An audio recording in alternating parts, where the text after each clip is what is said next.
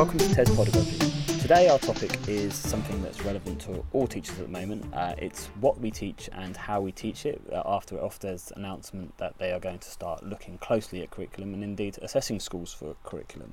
Um, our guest is Dr. Cecilia Chan, who is Head of Professional Development and Associate Professor in the Centre for the Enhancement of Teaching and Learning at the University of Hong Kong.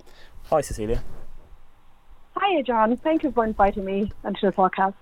So, I think one thing that's been missing in the discussions around curriculum so far in this country is the what parents want essentially, and I believe this is how you got into looking at this area yourself or became very interested in this area was was what you were looking for for your children as a parent in terms of what was taught in the school. Yes, that is correct. Um, I'm actually a mother uh, as well as um, academic um, in in education, so I'm kind of wearing two hats. And well, in the recent article that I, you know, I published is about tiger moms and dads driven by the catch-22 environment. And um, obviously, I'm in Hong Kong, and most people would realize that, you know, Chinese culture are very driven by grades and very driven by assessment as well and the academic knowledge. Now, maybe I should mention a little bit about my own background. Um, I was actually born in Hong Kong, but I actually grew up in Ireland. So I'm not totally Chinese. I'm actually quite bicultural as well because my husband is Irish. Um, but in terms of that, that actually does not um, get me away from the whole tiger mom situation because even though I think I'm not a tiger mom, but my children may beg the difference. Um, for those of you who are thinking, what is the tiger mom? The actual definition of a tiger mom is a mother raising her children in a traditional Chinese way, including strict rules, tough love, discipline to get the children to succeed, right? And the Tiger Mom is uh, is um, basically coined by Amy Chua, who's a Yale professor, and uh, she wrote a book about Tiger Mother. And uh, yeah, so what actually happened was, um, I think in the, thinking back is quite interesting because um, probably about seven years ago now, and my first daughter, my eldest daughter, was only four years old, and we're trying to get her into a primary school. And now, I know the primary school uh, education system is quite tough in Hong Kong, at least to get into the different um, good school, right? You know, we call it elite school in Hong Kong. Um, but people have been telling me, go, oh, Cecilia, don't worry, you know, you are you are a professor at the University of Hong Kong. Your husband is, you know, is Westerner. You get into any any school, no problem. So I was a little bit like, you know, confident, maybe overconfident at that stage. And um, now I did what most Hong Kong parents did and applied for um, 15, 16 school. I know it sounds crazy, but I didn't know the system very well, and uh, you know I, I just follow what everybody else did. And um, what actually happened was then um, we were very lucky. You know, my daughter went for an interview. Well, she had to go for a group interview first, then she had to go to an individual interview. Then we went for a parent interview. So there were three set of interview. And uh, for the first one, she actually had to do some writing and stuff as well. Now she was only four years old at the time. Four years old. Okay. It's quite extensive and, um, for, uh, compared to this system where you apply and it's almost like a postcode lottery in sometimes some point where you get to a school, but you actually had an interview process, an academic interview process for, for your four year old. Exactly, exactly. And uh, a lot of parents actually um, bring them to prep interview courses, and they cost hundreds of pounds, you know, per wow. class. yes. So it's not abnormal, you know. I mean, I was actually quite um, relaxed about it. I didn't bring her to any of those things, you know. Kind of, I just dressed her very pretty. That's what I did, and uh, I thought that might help, you know. And anyway, um, you know, she went for the first one and she got it straight away. So I was very confident, and I go, wow, fine. Now I declined the first one because it wasn't exactly the school I really want because it was quite far from where I live. So I thought, well, if the if the first one take my daughter, then all of them will take my daughter. That's what I thought. And um, all the other 14 schools basically declined me. Didn't even have a second interview. Didn't have parent interview. Didn't have anything. Now I was pretty stuck then. Um, at the end, my my daughter was, you know, got into an international school, right, which was the international kindergarten that she was in before. So she was but of course, kinder uh, international school is very expensive in Hong Kong and in most countries, as you would know, and um, so it costs an arm and a leg. So, um, but we we have no other choice, so we went with that. Now, because of that whole situation, um, I got myself extremely interested in that particular topic, and I researched on it, and I basically um, did a questionnaire with 99 kindergarten in Hong Kong and got over 3,000 uh, questionnaire response as well. And I asked the parents, right, um, what do they want for their children? You know, what are the important factors to choose a school? What is their choice of, you know, for choosing that particular school? And um, they all come back with the first reason was that child's happiness. Okay. Now there are other reasons that they wanted to choose as well, but um, but first of all was the child's happiness. Then it was the um, school reputation and conduct, and then the third one was teachers' qualification and reputation, which I think in, in a way that actually you know sum it up. It's not all about academic, you know, driven assessment and so forth either.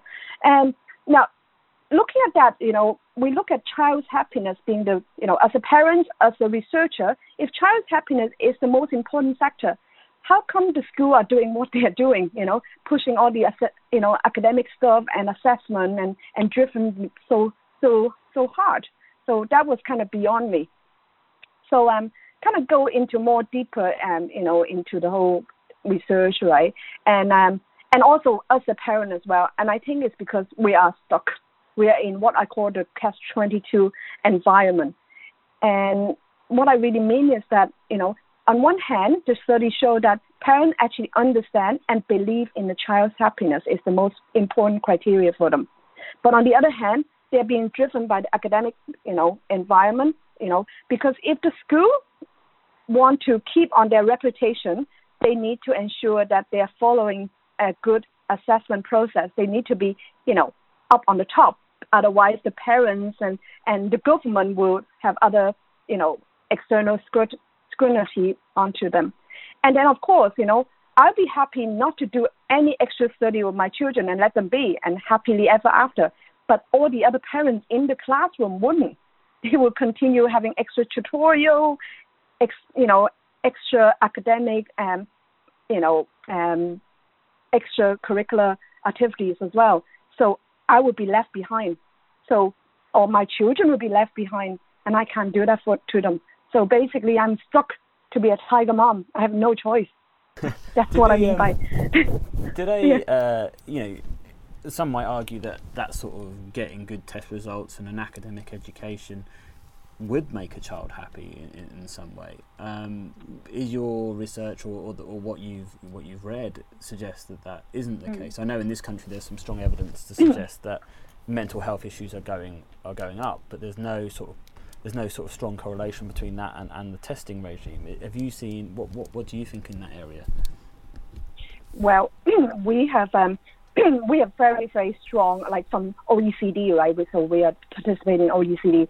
We are one of the top. Ourselves, Singapore, Korea, we are one of the top for reading, mathematics, and science. Mm. However, we are also one of the top in terms of um, um, happiness, children's teenager happiness.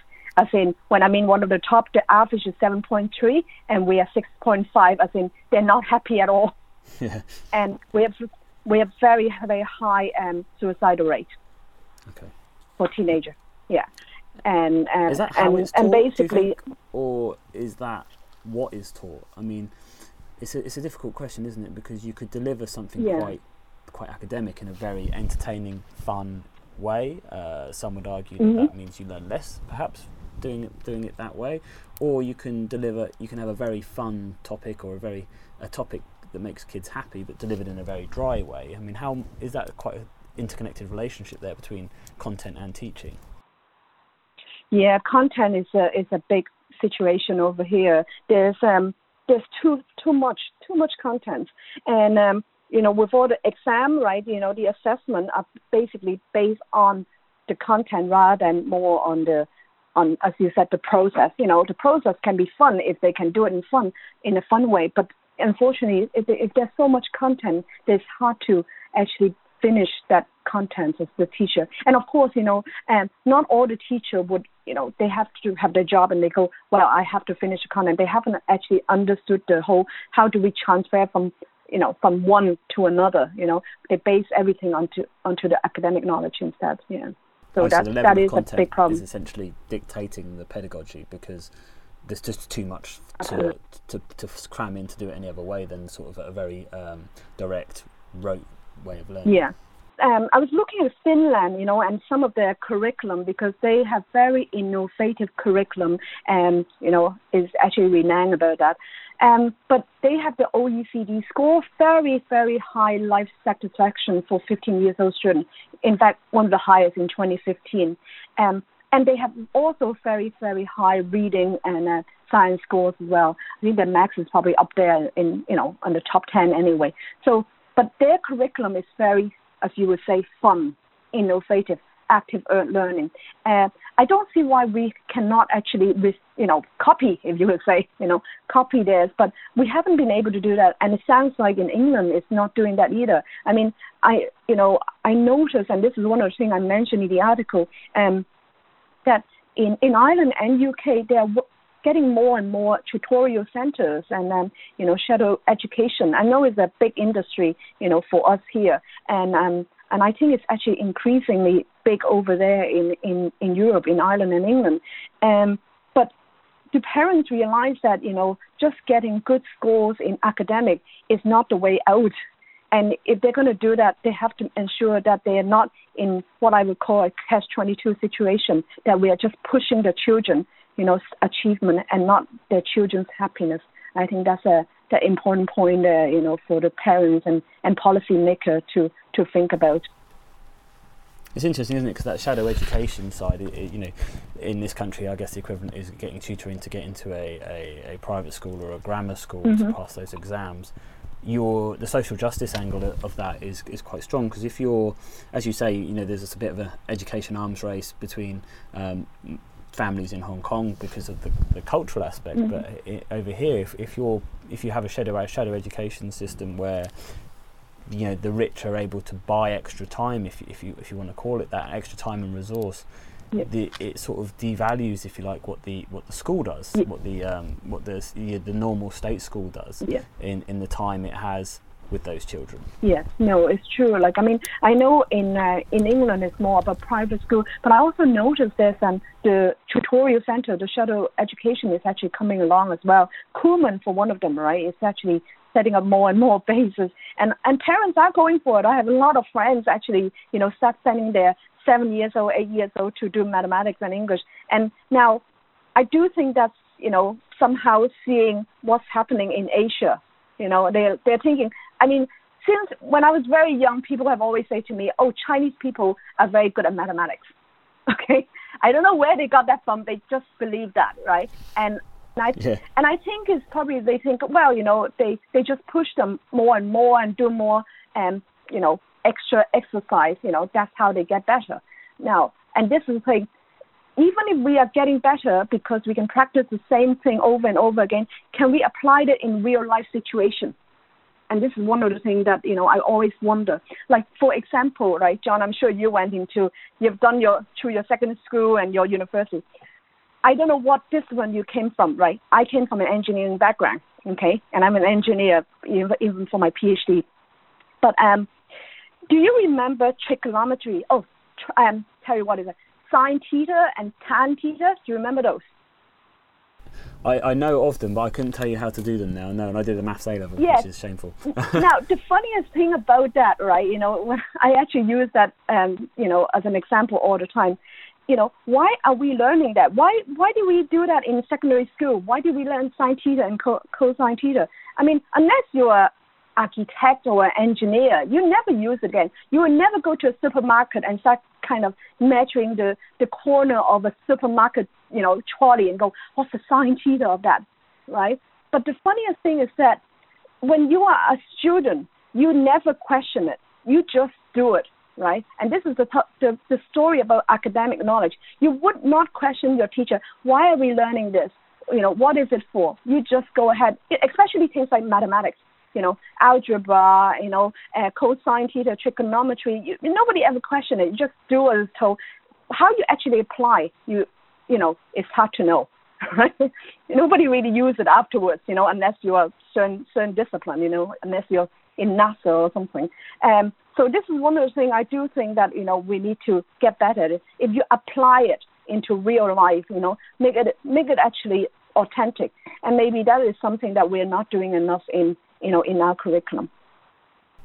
It's interesting, isn't it? Because you're in a you're in a culture where it's a very very academic education, and, and what you're saying is one, it's not making children happier, and two, you you have your doubts as to whether what all this time spent in between the ages of four and eighteen is, is useful. And I guess that comes down to an, a viewpoint on education. What is it for? And in this country, certainly people are arguing that we should equip children with a, a foundational base of knowledge, so they can go on and do different things. But the the counter mm. the argument to that appears to be that actually, what a waste of time for a lot of these children that may not need to learn, ever use that knowledge again. Yeah, I mean, maybe maybe I should say that way. I mean, maybe it sounds totally negative, right? But um, maybe we should make it more relevant. Probably the word. It is probably very useful. All the things that we have done is actually useful, but um, in some way we are not teaching it in such a way that is relevant to what they should be used for, and not applying it, not transferring it you know?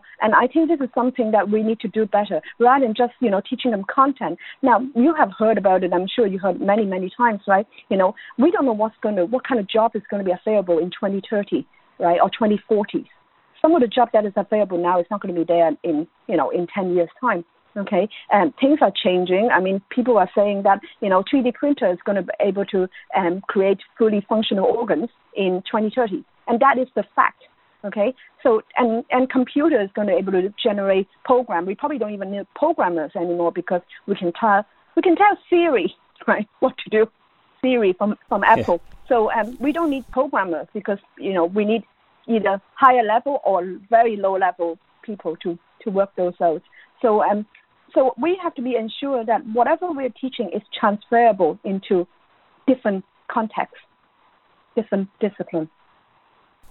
Do you think that parents on the whole, you know, because I guess most parents in this country wouldn't have had uh, the an academic knowledge of, of the level we are giving our children now. Do you think when they're looking for a school, when you've done the survey, no one said, "Oh, I hope they're teaching this bit, this bit of content."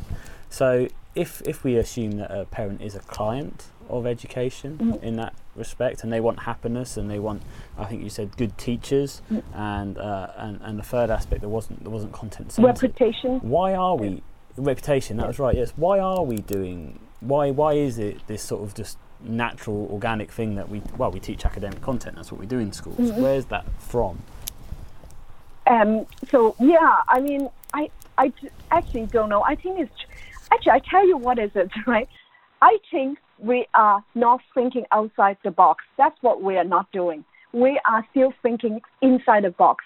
As policymakers, uh, teachers, we are, we are, we are not, we're inside its frame. Okay, and I understand, you know, because I am, I am kind of in, in that aspect as well within my my role right in the university and there are so much that i can do but so much i cannot do okay, to, in order to change. I mean, if I have a blank piece of paper and then say to all my, you know, teachers and, and academic and go, hey, what do you think is the perfect university or perfect school for for students? They probably draw me something totally different from what we have now. Okay, but obviously we can't do that because we are inside a framework, right? You know, I mean, can you totally scrub, um, you know, all exams? We, we're probably not ready for that. Because the next the next thing people is going to ask is right if you scrap all academic knowledge and scrap all exam what are you going to do instead? How are you going to show? You know and that is probably a, a question. So we always have to do a baby step and then of course you heard about two step forward one step back situation do you think we're just increasingly resorting to the most easily measurable component of education then and we're assuming that if we measure the most easily measurable bit, then everything else will sort itself out. Of course, if they if they you know if they're a good school academically, then I'm sure they're great pastorally, or I'm sure they're great in you know in, in creating children that can go into a, a workplace and and thrive. And there, there's a degree of trust or assumption in that relationship. Are we going for the easiest option? That's probably what you're asking me. Um, yeah. I don't think we're going for easiest option. I just don't think we're there yet. I don't think we have come up with a, the the optimum idea. I think if someone say like, oh no, I've come up with the optimum idea, let's go along with that. I think you know someone will decide, okay, you know, one of the university or one of the country will go, let's let's do that and change that. But I haven't, you know, I don't think anybody can say, look, this is the way to go, and and that's the problem.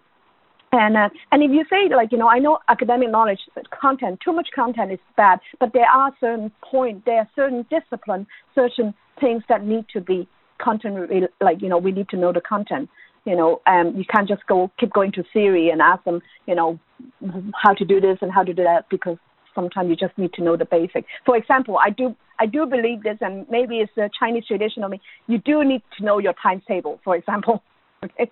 Yeah. I think that's absolutely one of the most fundamental things, and you need to learn it off by heart. I don't know how, I don't care how surface learning that is, but you need to learn it off by heart because that is actually really useful when you go to a supermarket and actually calculate in your head how much you actually spend. Okay, and and then of course then there are other things that we need to be making more transferable and more relevant. I, and I I do believe that, but um, you know, how do we do it? Can we somehow shift some of the culture so it's not totally academic, so we can balance it a bit. I think that's probably, you know, so we can have academic and then we have, you know, the 21st century skills as well that everybody been talking about. That is because that is the thing that is going to change the world that we live in, and um, that's what students, children need to have in the future. I guess what you're arguing for really is a, is a more nuanced curriculum, not this binary curriculum where we go, oh, it has to be all academic, or sometimes you get schools where it's all, all the other way. Okay, we're just doing completely, you know, uh, skills-based learning. You're arguing, well, hang, we don't have to have this binary. We can have something in the middle where we assess stuff on usefulness. Mm, yeah. So if that academic if, if, that academic knowledge is useful, then then it gets through the gate, if you like, and if that skills based approach is is, is useful, we, it gets through the gate, and and yet no one you you sort of arguing, no one sort of found that balance yet. Yeah, well, at least we haven't actually coded that yet. Like I know, I know um, a lot of the university and even school are now looking to experiential learning a lot because um, um, people realize that you know if they experience it and uh, in a meaningful way, especially, then they can develop certain type of skills, right? Which is obviously better than just sitting in the classroom writing up your, you know, your essay and, and so forth. Um, I was looking at this poll that um, Hasham Al Ghali, I think that's how you pronounce his name. He's the Science in Nature. Um, he does a lot of things on Facebook and blog and social media. He actually asked, I think he actually sent this up uh, 20, 20 hours ago. He said, What do you think is more valuable in the modern world? Is a university certificate or degree or a practical experience. And uh, so far, there's 33,000 people have actually voted, and um, 18% said university certificate, 82% said practical experience.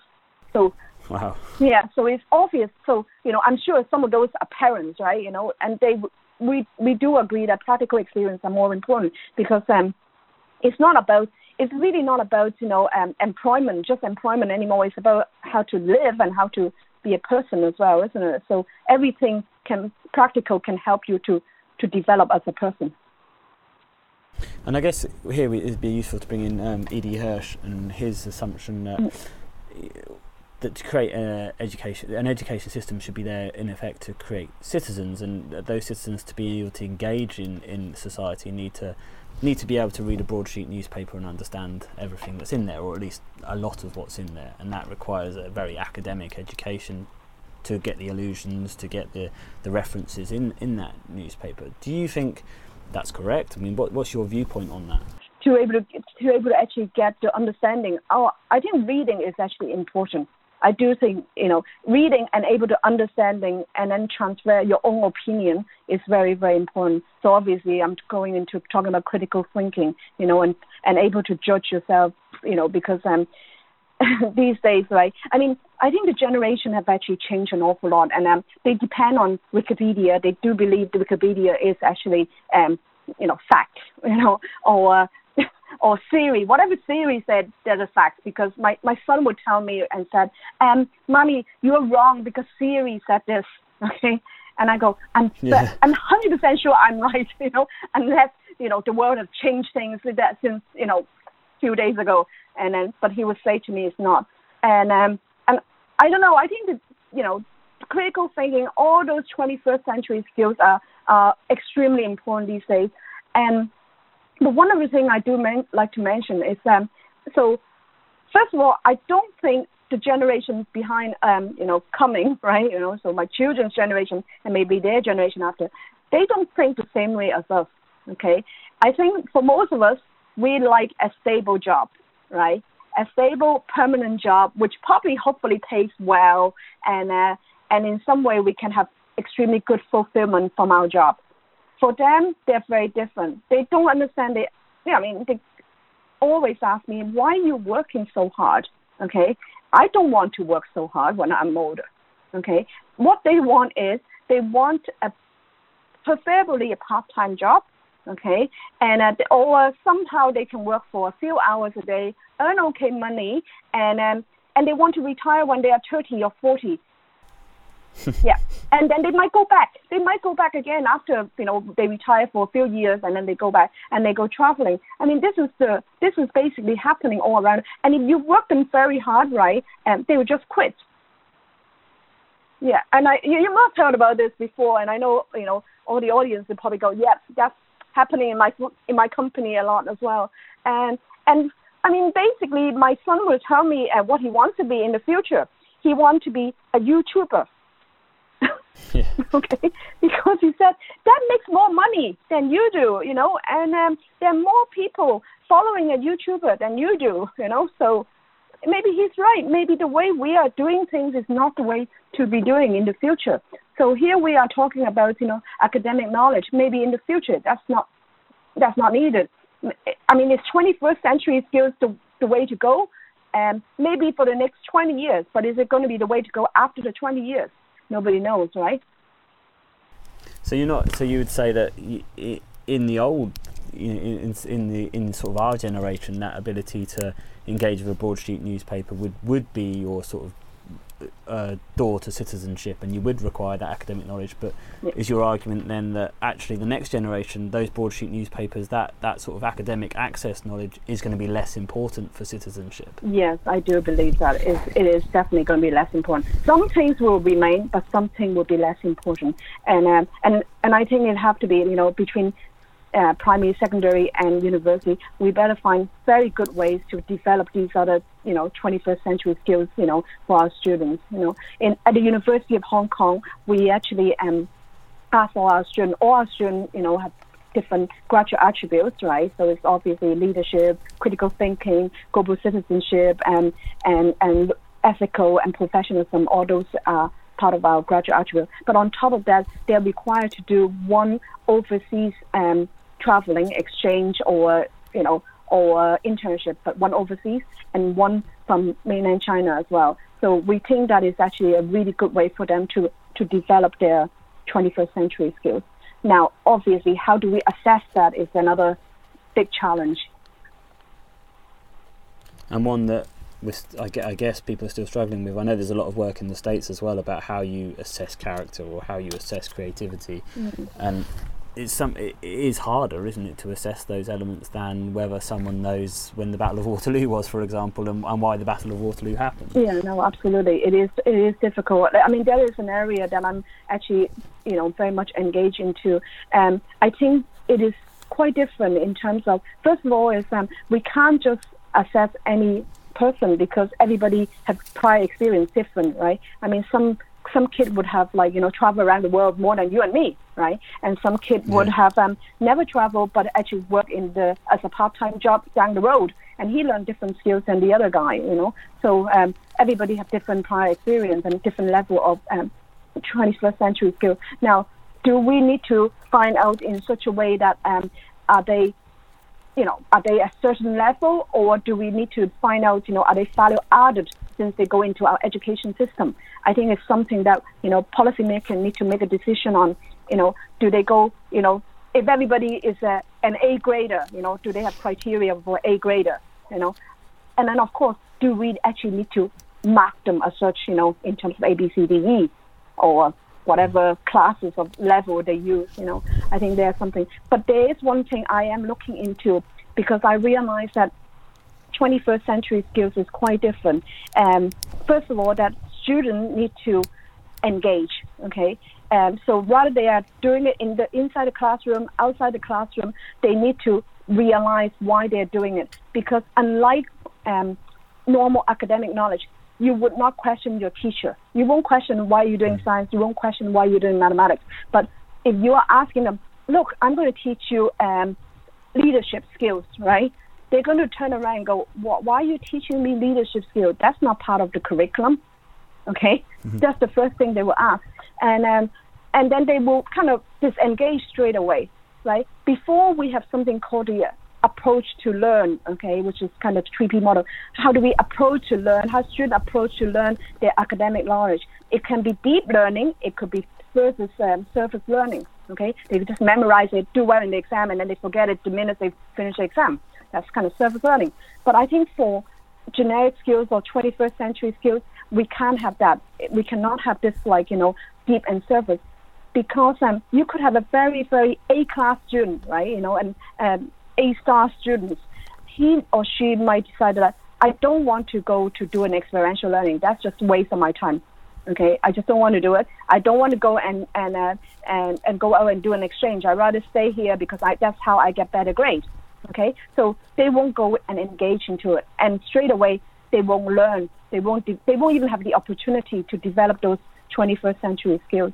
So I coined that as an approach to develop with kind of engage and avoid learning rather than deep and versus surface learning. It's, it's quite different in that way. So first of all, is we have to ensure that the student understand why they're learning or developing those skills. I think that's the first thing we need to help them with, you know.